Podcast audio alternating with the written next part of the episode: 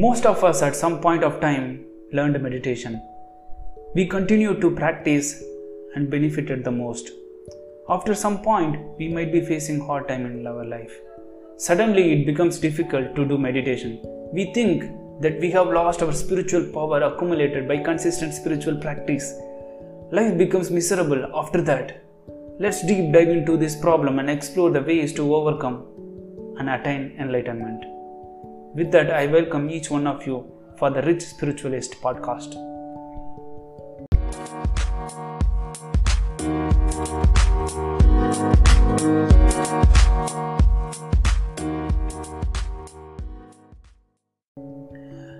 Some point of time, we might met a guru or a meditation teacher and learned meditation.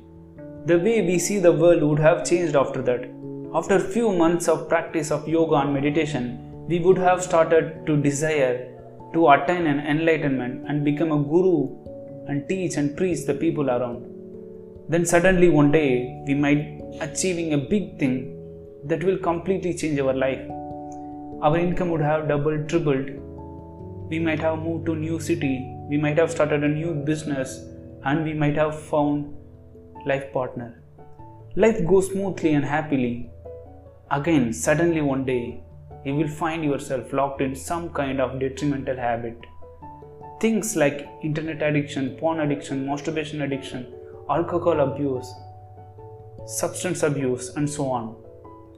Whenever you come to your consciousness, you think that you have fallen to the pit from a very high meditative state.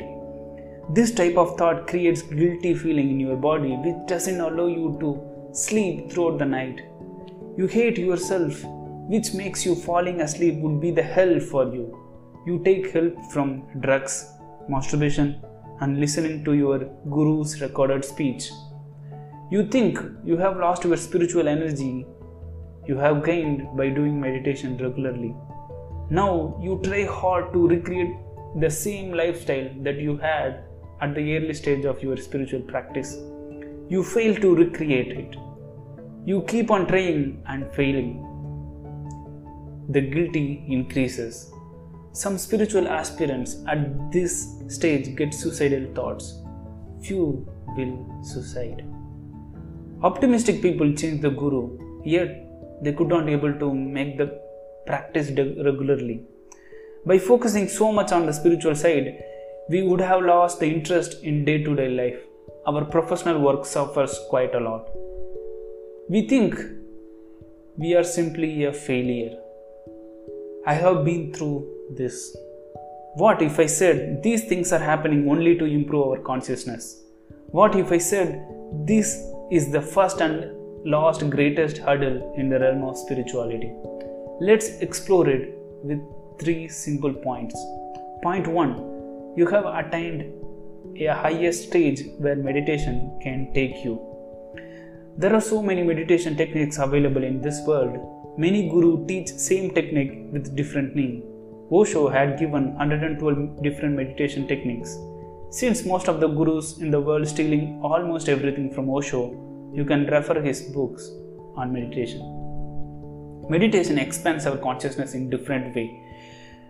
Whatever meditation you do, you don't need to do after 3 months. You don't need to practice all kinds of meditation. There is an extent beyond which meditation simply doesn't help you. How to find that point?